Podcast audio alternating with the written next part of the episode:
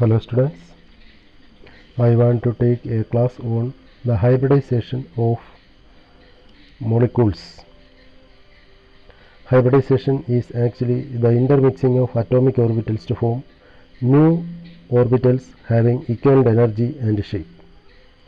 The term hybridization was proposed by Linus Pauling.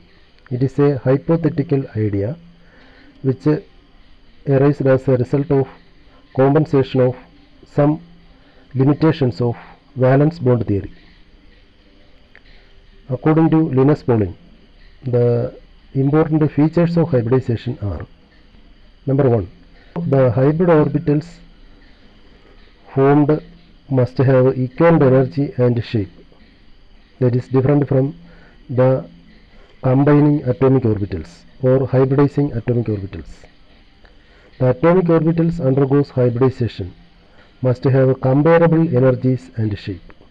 The hybrid orbitals formed will be directed in space will give a definite geometry or shape to the molecule.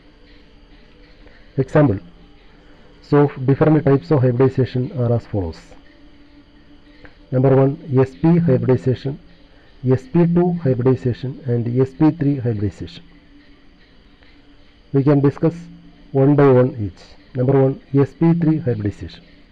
sp3 hybridization is the mixing of s orbital and uh, 3 p orbitals to form 4 sp3 hybrid orbitals in a tetrahedral manner. That is, they have a bond angle of 109.5 degree. An example of sp3 hybridization is methane molecule. Another example is ethane molecule, carbon tetrachloride molecule, etc. That is all I want to wind up it.